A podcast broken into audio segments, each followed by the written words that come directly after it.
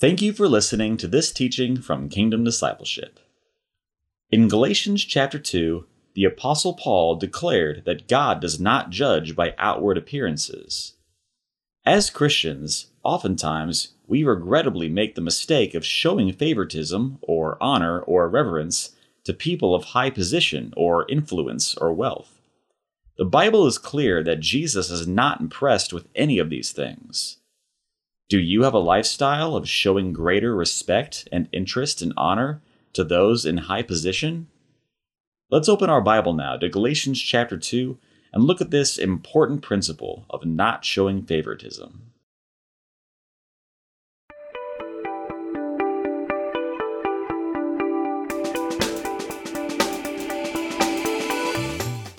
Well, good afternoon and welcome to another teaching. It is a Wednesday afternoon here in Texas, and uh, hopefully, y'all been loving on Jesus rap, spending time with Jesus, spending time in the Word of God, spending time in your Bible, spending time reading your Bible, studying your Bible, meditating on your Bible, chewing on them scriptures, just just feeding in the Word of God spending time in prayer, spending time in fellowship with other believers, spending time in praise and worship and thanksgiving.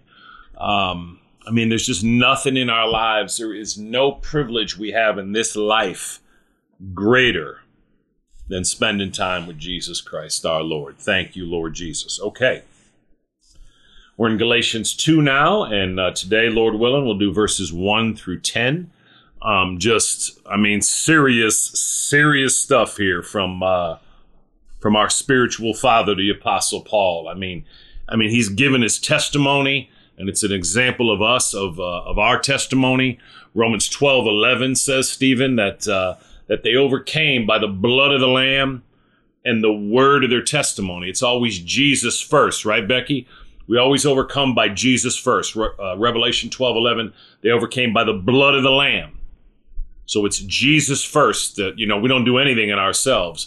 But then it says they overcame by the blood of the Lamb and the word of their testimony. So as we continue to testify to all that Jesus is doing in our lives, it help us. It helps us to be overcomers in every aspect of our life. So thank you, Lord Jesus. Father, we do thank you for your word. We thank you for this book of Galatians. Father, I'm so happy that I have this book of Galatians right now, Lord. I mean, I'm just looking down at this chapter, Lord. I'm just, I just thank you that we have this Bible, Lord, that we have meaning and purpose, Lord. I thank you that you gave us the Word of God and that we get to have it and read it and study it, Lord. It's just, it's just the greatest privilege, Father. But above all, Father, we thank you for Jesus our only Lord and Savior and Master and King. Lord Jesus, we thank you for becoming a human man for us, for living a perfect righteous life for us, for dying a perfect a perfect righteous death for us. And we thank you that you are alive and risen today, Lord Jesus, and we worship you. Holy Spirit, we ask you to open the word of God to our hearts now.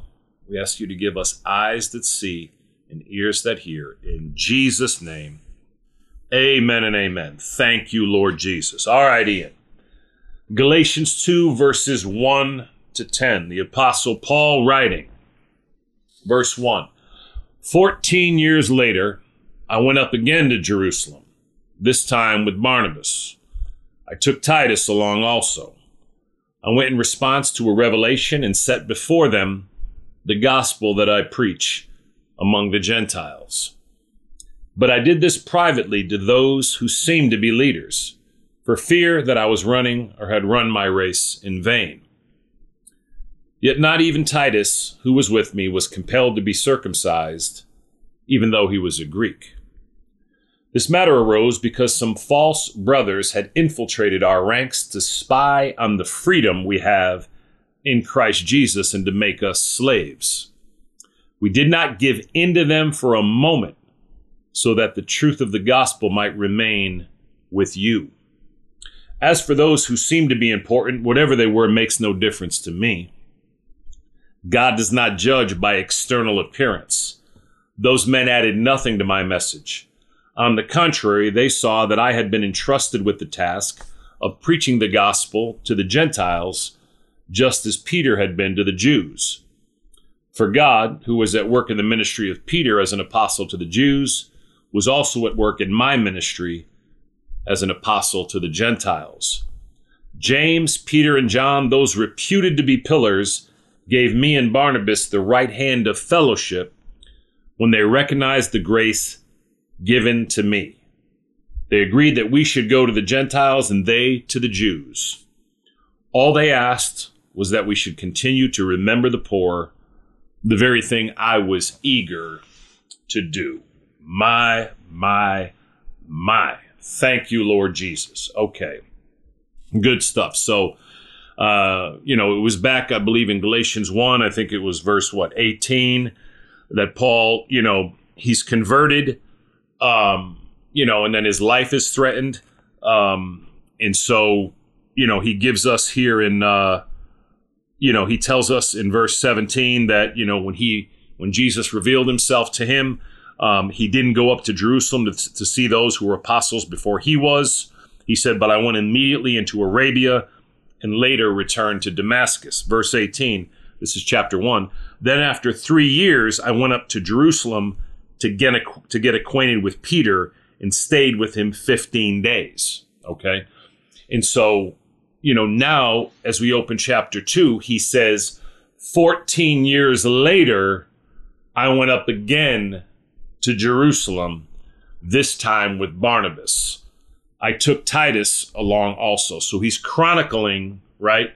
Um, you know, just the timing of his visits and what happened. Again, he's testifying to everything that happened. I'll say it again. Revelation 12 11, they overcame by the blood of the Lamb and the word of their testimony. Again, it's always Jesus first, the blood of the Lamb but we ought to be continually testifying, talking about Jesus and all that Jesus has done in our lives and how he did it. Do you have a lifestyle of consistently talking about Jesus in all that he's doing in your life, Benny? Okay. Are you consistently bringing up Jesus, Susan? Is Jesus consistently on your lips, Pop? And are you testifying to all that he's doing in your life, not just when you got saved, but today, right? Our testimony is an ongoing thing. We're, we should always be testifying to the goodness and work of Jesus Christ in our lives, right, Scott? So Paul chronicles, and he's giving you the time frame, right? 14 years later, I went up again to Jerusalem. Okay. So, I mean, that's a long time between visits, right? This time with Barnabas, uh, scholars say Barnabas, you know, was was probably Paul's best friend. Okay, they were very close. When Paul became a uh, a Christian, remember he had been persecuting and killing Christians, and when he became a Christian, Barnabas stood up for him. Barnabas had his back. Barnabas said, "No, this guy is the real deal." I've been very blessed in my life um, to have you know um, several men in my life, um, some of the closest brothers in my life, uh, my brother Tom, Father Rick. There have been you know there have been men in my life who have been a, a Barnabas to me. You know, uh, Pop. There are just different people who have been willing to say, no, this guy's the real deal. Now, again, that the reason that has to be said is I I can you know, and I have often been regrettably. Um, you know, I, I can be offensive. I can be, uh, you know, I can be overly assertive. You know, in my zeal, I can come off, um, you, you know, rude, even obnoxious. Um, and so, you know, to have genuine brothers and sisters in Christ that have your back and say, you know what? Yeah, you know, the guy's got his own issues. We all do. Um, but he's the real deal. Uh, when you read through the book of Acts, you see that that Barnabas was was just accepted as an incredible high level leader in the early church. And then when Paul, you know, becomes a Christian, Barnabas is right there at his side. Then I believe it's in chapter 11 of Acts that you know, a new church in Antioch has started. 3,000 Christians are there and Barnabas, you know, goes to Tarsus to find Paul, right? And he brings him back. And then for the rest of his life, he would spend, you know, he would be in the back seat as the gifts and the calling of the apostle Paul would be worked out and Paul would write half the New Testament, right? Now, again, Barnabas's call was no less than Paul's. But Barnabas understood his place, right? Barnabas didn't have a problem that Jesus had called Paul to be the main speaker, the main minister, the main teacher, right? We live in a uh, a church culture where there's just so much territorialism, there's just so much jealousy um, that, uh, again, it's absurd. And it's something that all of us, certainly myself included, as church leaders need to earnestly repent of. I'm every single one of us. If you're in church leadership today, you have a problem with being territorial, with being jealous, with looking after yourself and your own ministry and your own church, and so do I. Okay. Uh, the reason, again, I say it so firmly is because so we, we don't get it. Okay. There are times we can be pastors, we can be elders, we can be ministry leaders, and we think, well, you know, I don't think, I, yes, you do have that problem. We all have it at different levels. You know, some of us are steeped in territorialism, and some of us, you know, have been working on it, you know, but it's it's still there. It's something I've been talking about for years but I can still see elements in it of my in myself. So it's something we want to we want to work to remember, okay? That when we get to heaven there's not going to be all these little church buildings, okay? Our job as ministers is not primarily to advance the cause of our own church, of our own ministry, but to advance the kingdom of God and the Son of God. That's who we work for. Okay. We work for the kingdom of God and the Son of God but generally, as a rule, we spend, you know, our time and energy and focus in speaking about our own church or our own ministry and doing all we can to advance the cause of that. Um, and you know, we're not focused on on the kingdom of God. I remember when, you know, I first came into ministry and I had a, uh, you know, and I had a, a, man that was sown into my life at the time. His name was Gerald, and we were writing a, a, a monthly letter, right? And in the monthly letter, you know, it was it, it's all I had known. This was like twelve or thirteen years ago, and I had, uh, you know, we were just writing about all that was happening, you know, each month in the ministry. And I remember when he said to me, you know, John, this is all wonderful, but what benefit are all your readers getting, a, you know, from hearing your exploits and what you're doing in your ministry? I mean, that moved me. And, you know, from that time on, for the last 13 years, I think that was the first one, for the last 13 years, never again did we talk about what our ministry was doing or, you know, or, or my exploits or the different, you know, um, you know, all the different things the Lord was doing in my life you know, now we just do, and we've done it for the last 13 years, a monthly exhortation. And it's just a page and a half, two page exhortation and teaching from the scriptures on how we need to be living for Christ. Um, you know, and so that had an impact on me, right? We have a tendency to consistently promote, you know, what, uh, you know, what we're doing and how we're doing it when our job needs to just be to, to advance the kingdom of God and the Son of God and let Jesus handle the rest, right? Okay. 14 years later, I went up again to Jerusalem, this time with Barnabas. I took Titus along also. Titus was a young convert, a Gentile convert, which means he wasn't Jewish. Barnabas was Jewish.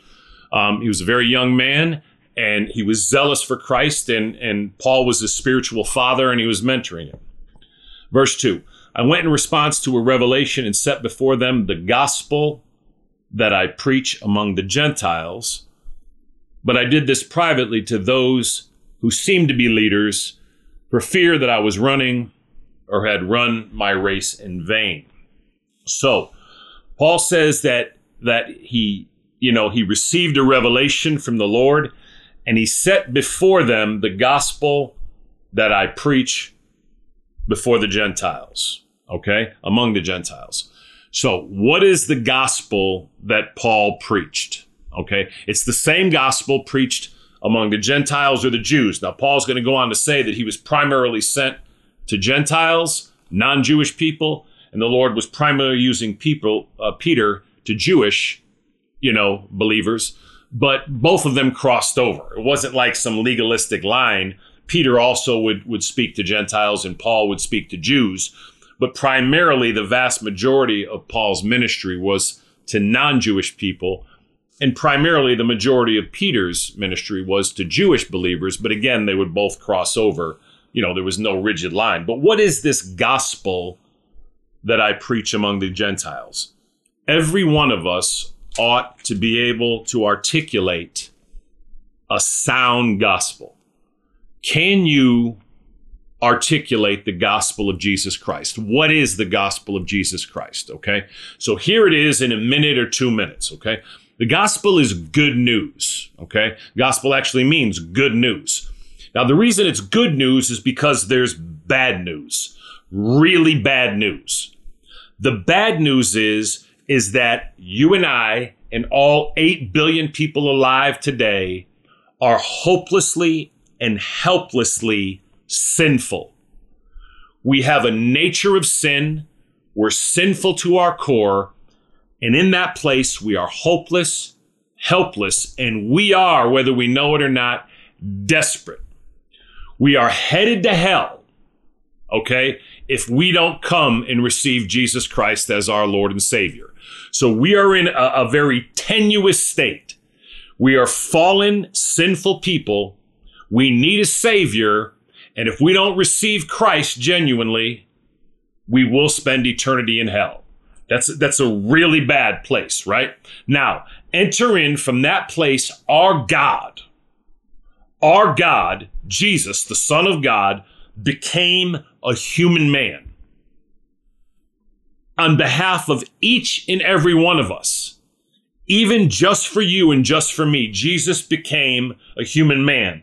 And, and Paul's going to talk about that in chapter 20, right? I was reading and Charles Spurgeon made a, I'm sorry, on verse 20, um, where Paul says, I live by faith in the Son of God who loved me and gave himself for me. Okay?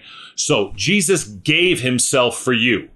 God the Son, Almighty God, became a human man, lived a perfect life for you, died a perfect, torturous death for you, and was raised from the dead. Okay? This is the gospel. Now, knowing that, believing that, you now actively put your full faith, trust, reliance, and confidence in what Jesus did at the cross. Okay? John 1:12 says that to all who received him, Jesus, to those that believed in his name, he gave the right to become children of God. Okay? So again, do you believe that Jesus is the Son of God as it clearly is stated throughout the New Testament? Okay. It's also throughout the Old Testament in type and shadow and prophecy. Okay. So, do you believe that Jesus is the Son of God? Number one. And number two, is that a trusting and relying belief? To say I believe that Jesus is the Son of God doesn't mean you believe he exists. It doesn't just mean that you believe he came into the world and lived and died and raised from the dead. To believe in Jesus means to have your full confidence in Jesus. It'd be like saying, May, I believe in you. Now, when I say, Corinne, I believe in you, I'm not saying I believe you exist. Of course you exist. When I say, Corinne, I believe in you, I'm saying I believe you can do it. I have full confidence in you. So to believe in Jesus does not only mean to believe he is God, God the Son, the Son of God, and he did become a human man, and he did live a perfect life and die on the cross, but it means to have placed your full faith, trust, confidence, and reliance in what Jesus did on the cross, dying for your sin, being punished in your place, being judged in your place. Okay? So are you trusting and relying on Jesus alone today and the work he did at the cross for the forgiveness of your sins and the salvation of your soul? Okay. Now, I went on a little longer there, but these are the ramifications of the gospel. Okay. God the Son, Jesus, became a human man on behalf of every human being. He lived a perfect, righteous, obedient life, died a perfect, righteous, obedient death, was raised from the dead. And by believing that and putting your full trust and confidence in Jesus and receiving him as your Lord and Savior, you'll be forgiven of your sin. You'll come into relationship with the triune God. God the Father will become your heavenly Father. Jesus Christ will become your Lord and Savior and Master and King. God the Holy Spirit will become your guide, your counselor, your comforter. You will avoid an eternity in hell, and you'll ultimately spend eternity in heaven when you die with Jesus. That's the gospel. So I'll ask you today is that where you are? Are you not only believing that Jesus is the Son of God, but are you actively trusting in Him and relying on Him alone, knowing that you're a hopeless sinner and only hell awaits? Do you have your full confidence, trust, and reliance in Jesus? Romans 10:13 says that everyone who calls on the name of the Lord will be saved. Now hear me, we're not saved by our words okay? But we do use our words to communicate our heart to Jesus, right? So have you called out to him? Have you in faith run to the foot of the cross and humbled yourself before Jesus and in desperation asked him to come into your heart and to be the Lord of your life and to save you from your sin and to bring you to heaven when you die? Have you? You're not sure you can just humble yourself right now you want to use the words, use the words that I'm going to use. You're going to repeat after me. Remember, uh, use these words, but what's important is the genuineness and sincerity of your heart. Obviously, that you mean it.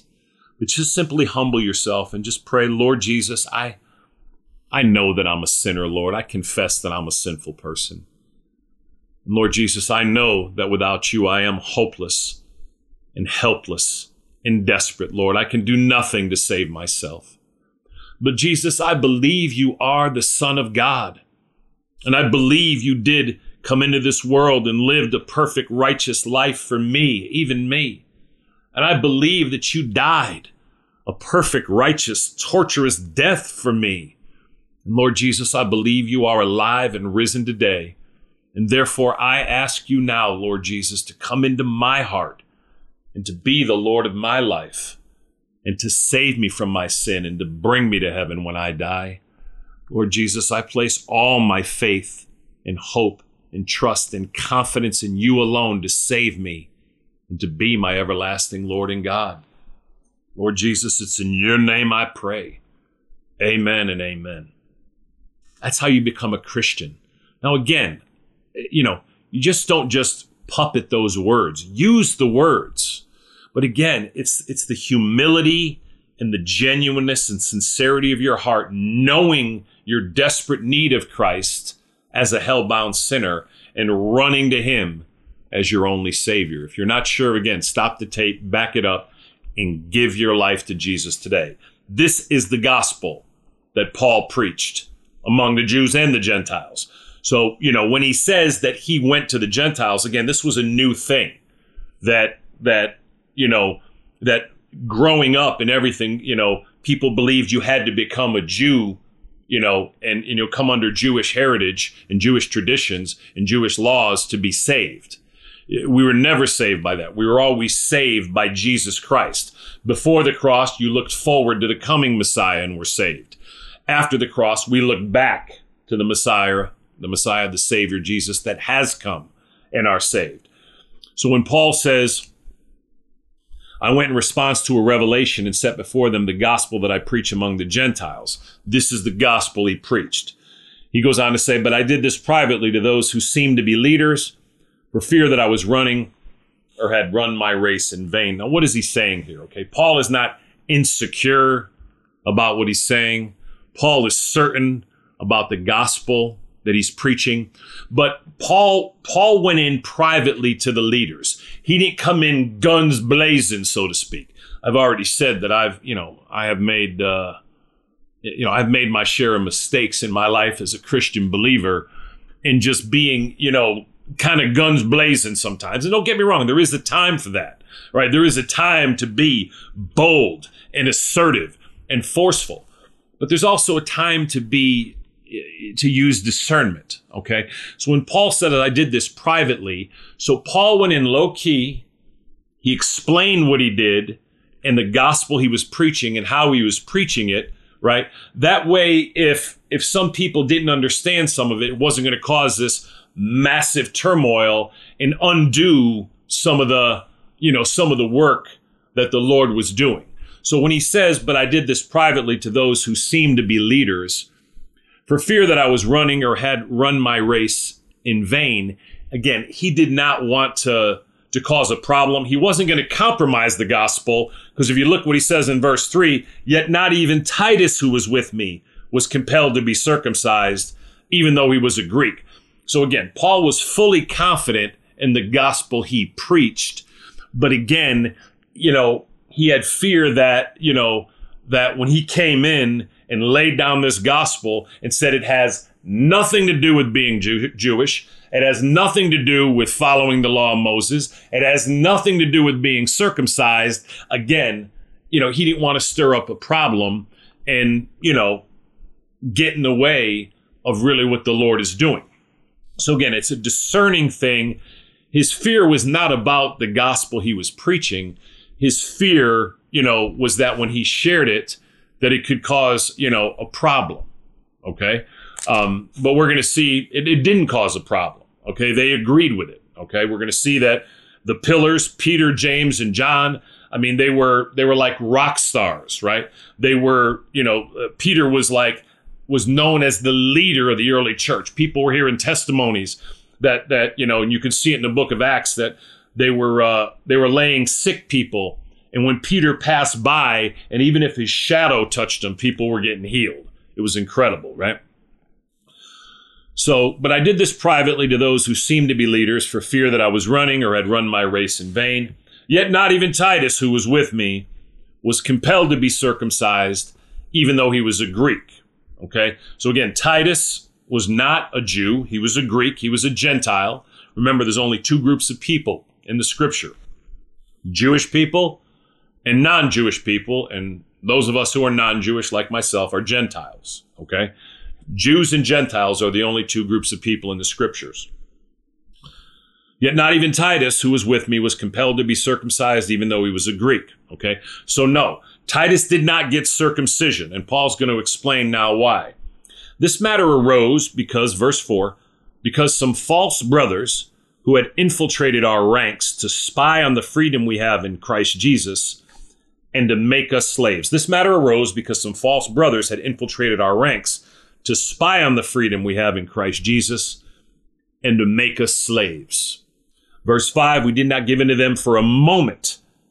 We did not give in to them for a moment, Paul said, so that the truth, so that the truth of the gospel might remain with you. Okay, so this is what was happening um, false brothers were coming in. They were claiming to be Christians, but they were they were Jewish Christians who were saying that we need to believe in Jesus and trust in Jesus, but we also need to keep all the laws and traditions of our Jewish heritage. We need to remain under the law of Moses. We need to continue to eat a kosher diet. We need to continue to, you know, obviously abstain from foods that are not you know, kosher. We need to follow all the Jewish laws and we need to be circumcised. And when they when they said this, they were effectively adding to the cross.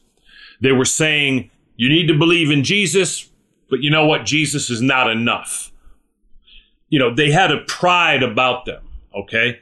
The Jewish people were the, the chosen people of God, and you can still see this throughout the world, right? They were the chosen people, and now, you know, Paul's coming in and preaching that everyone stands equal.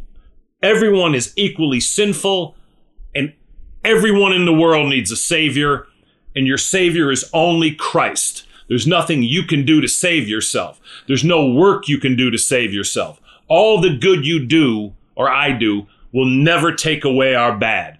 Good doesn't take away bad. It never has. Okay. You and I can live the most righteous life possible. But if we go out and murder somebody, okay, in the state of Texas, all the good we did our whole lives wouldn't absolve us of that murder. Okay. And in the state of Texas, the judge wouldn't say, well, man, since all you did all that good, you can go on. No. None of that good would take away the murder, and we'd either spend life in prison or be executed. Because good doesn't take away bad. Does that make sense? If you blow through a red light on the way home and the officer pulls you over, you can't say, but officer, I didn't run the last 200 red lights. What would he say? He'd say, That's wonderful. But all the good you did in stopping at those 200 red lights wouldn't take away the fact that you didn't stop at this one, and you'd have to pay the ticket and pay your penalty to society for running this red light because good doesn't take away bad. There's nothing we can add to the cross of Christ, Peyton. It's not Jesus and my good life. It's not Jesus and my circumcision, right? circumcision is obviously where you know uh, the Jews were demanding that adult males, you know, uh, have their penis circumcised, right? Have the foreskin cut away because that in the Old Testament was a sign that God gave to Abraham, right? The first Jew, so to speak, right? The first one of this new nation called Father Abraham. Um, and the Jews would zealously hold on to that. And so these false teachers were coming in and saying, you know, Jesus is amazing, Jesus is good, but Jesus is not enough. And Paul would have such a zeal. Paul, Paul would near be out of his mind to protect the purity of the gospel. Yet not even Titus, who was with me, was compelled to be circumcised, even though he was a Greek. They were saying, unless you're circumcised, unless you keep the law of Moses, unless you keep all the, the kosher diet rules, you cannot be saved and Paul vehemently stood for the truth. This matter arose because some false brothers had infiltrated our ranks to spy on the freedom we have Christ Jesus and to make us slaves. We are free in Christ. We're free. We're not under any laws. We're not under any traditions. We're not under any of the Old Testament regulations, right? They were wanting to make the people slaves to the law again when the law is given to us to show how sinful we are, it was never given to save us. But that's for the next teaching. Verse 5 We did not give in to them for a moment so that the truth of the gospel might remain with you. The gospel is that we are saved by grace alone, through faith alone, in Christ alone. The forgiveness of our sin, the salvation of our soul, and going to heaven is completely, totally, and only based on what Christ has done on the cross on our behalf and in our place and our receiving Him and trusting in Him and relying on Him. There's nothing we can do to add to that. Not one thing. Anything we do will spoil it. I've said this many times. If you took the best five minutes I lived in my life, the most righteous things I ever did, and added them all up, they would send me right to hell. We need a savior. All 8 billion people in the world need Jesus today or only hell awaits. That's the clear teaching of the Bible. Jesus, out of his own mouth in John 14, 6, said, I am the way and the truth and the life. No one comes to the Father except through me. They're his own words. Verse 6. As for those who seem to be important, whatever they were makes no difference to me. God does not judge by external appearance. Those men added nothing to my message. This is this is heavy now. Peter, James, and John, right? Look where he says here in verse 9. James, Peter, and John, those reputed to be pillars, okay? The great leaders of the church, and these are incredibly solid men. Peter and John were actually apostles of Jesus. James, who's the leader of the early church, uh, was Jesus' half brother, right? They were both born of Mary, but James's father was Joseph. Jesus's father was God the Holy Spirit, right? Um, you know, it was God the Holy Spirit who made Mary pregnant with Jesus, right? But Jesus had brothers and sisters, and James, you know, grew up with Jesus, but he was the son of Mary and Joseph, while Jesus is the son of Mary and God, right? Mary obviously being his earthly mother. but made pregnant by God the Holy Spirit, right? But Paul says, as for those who seem to be important, again, um, the big time leaders, right? Um, and, and this spirit is in the church today. Okay, sometimes you know, as as pastors and as when you start, you know, when you get a lot of notoriety, or if you have a mega church, or you're on the radio, or you're on TV, you know, there can be like this rock star status. Okay, and that's what Peter, James, and John had. Paul said, As for those who seem to be important, whatever they were makes no difference to me. You ought not be awed by any minister, okay? You ought not be awed by any man or any woman in, in any way. Your idol is Jesus Christ. Now, listen, it's good to have mentors and spiritual fathers and spiritual mothers to emulate, but whatever they are, Paul said, makes no difference to me, okay? Those men added nothing to my message. So, the message that Paul received from Jesus, he didn't get any help from it. Peter, James, and John didn't enlighten him from it, right? They, they didn't enlighten him. They didn't help him. Um, it, they didn't. They didn't give him any more insight. As for those who seem to be important, whatever they were makes no difference to me. Again, this is a massive problem in the church today. God does not judge by external appearance. God does not judge by position, right? Um, you know, you can be, again, the mega pastor of the church. You can be the Pope, okay? Who is the, you know, the leader of a billion Catholics. Jesus is not impressed, okay?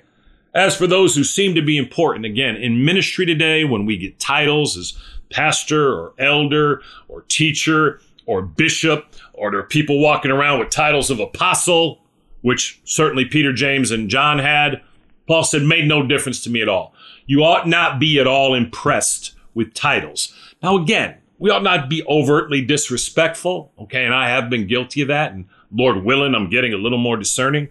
But believe me, men or women and their titles ought to mean almost nothing to you. Doesn't mean you're not courteous. It doesn't mean you're not honoring, but you certainly don't show any any certain reverence, honor, or respect because someone has a title. Now, if they're properly bringing the word of God, they're zealous for the Son of God, and they have a heart for you in the kingdom of God, then certainly you should honor them and respect them. But as for those who seem to be important, okay, it's something we want to check in our own lives, okay? Whatever they were makes no difference to me. God does not judge by external appearance. You see that?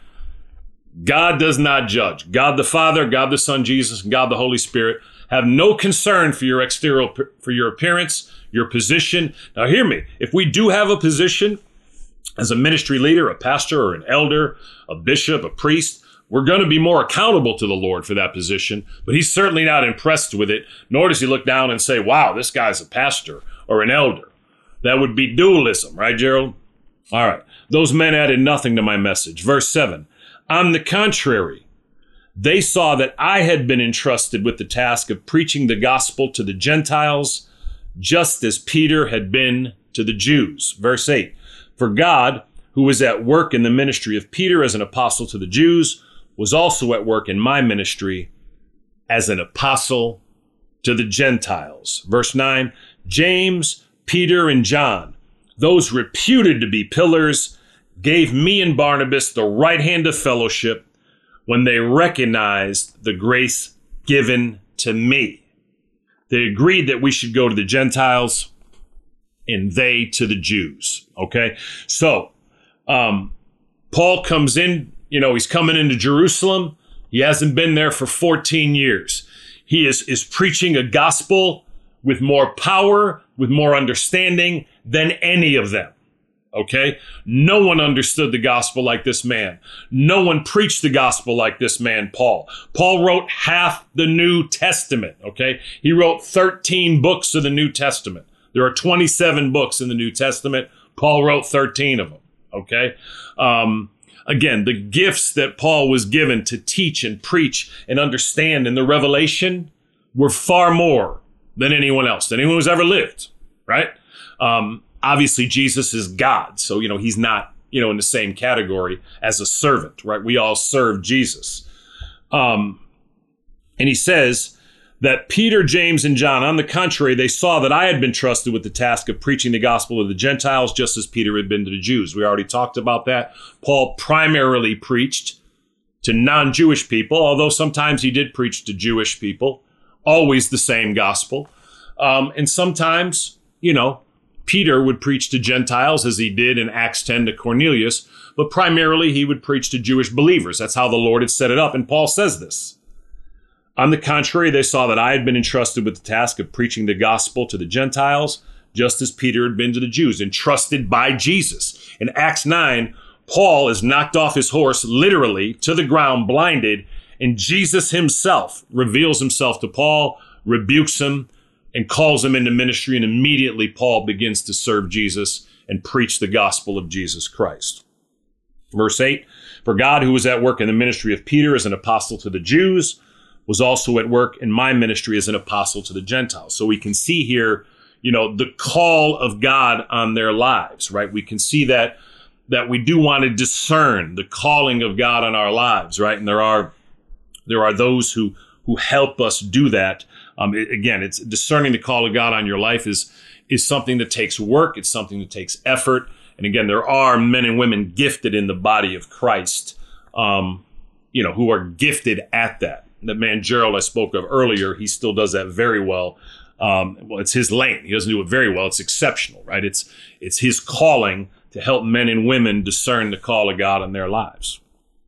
Um, verse 9 James, Peter, and John, those reputed to be pillars. Okay, did you hear that?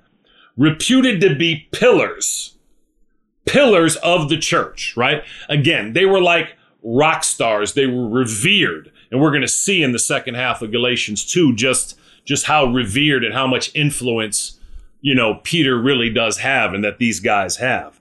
James, Peter, and John, those reputed to be pillars, gave me and Barnabas the right hand of fellowship when they recognized the grace given to me. Now, here, here again is a sign of immense maturity in James, Peter, and John. Right now, you'll notice there is an order Paul puts here. Why does he write James, Peter, and John? Um, James is the leader of the early church. James never do we see him walking in the power of Peter, right? Nor even John, right? Um, but you know, uh, you know, sometimes you know Paul himself in Acts 15, no one has the revelation of Paul. No one could preach like Paul. No one could teach like Paul. No one had the gifts of Paul. Yet sometimes the greatest preacher or the greatest minister, God hasn't called to be the leader right? I have people in my life. I have relationships in my life. Although I've been gifted, Lord willing, to teach the word of God and articulate the word of God, I have people who speak into my life who don't do this in the same way. They're not able to do it with the same gifting, right? They don't have the same gifting to teach the word of God, but it doesn't mean that they don't have, you know, access to my life and authority in my life, okay? Now again, authority always always flows along the lines of relationship. The, the, the bottom line authority in your and my life is the Word of God and the Son of God. But we ought to consistently be in relationships, deep relationships with, with godly men and godly women, right? Who, you know, who, who, who we have a, an accountability to and who can speak into our lives. And even though we may be ministers and even though we may be gifted at teaching the Word of God and preaching, doesn't mean we don't need these people. So you notice he says James, Peter, and John. Now, Peter was the rock star, right?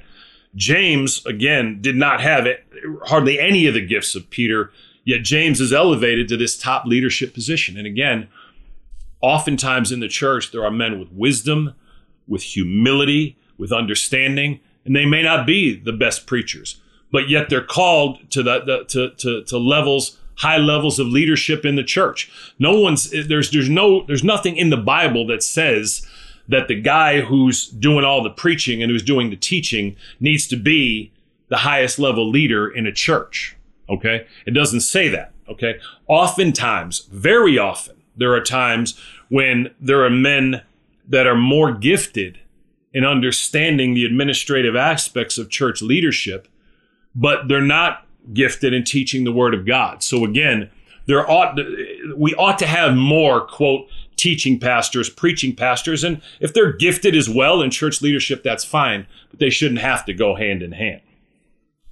James, Peter, and John, those reputed to be pillars, gave me and Barnabas the right hand of fellowship when they recognize the grace given to me. This is a huge issue in the church today, is that we're often unwilling to give people the right hand of fellowship. We, we, we're, we're reticent to commission them. We're reticent, you know, we hold back in just giving them our blessing.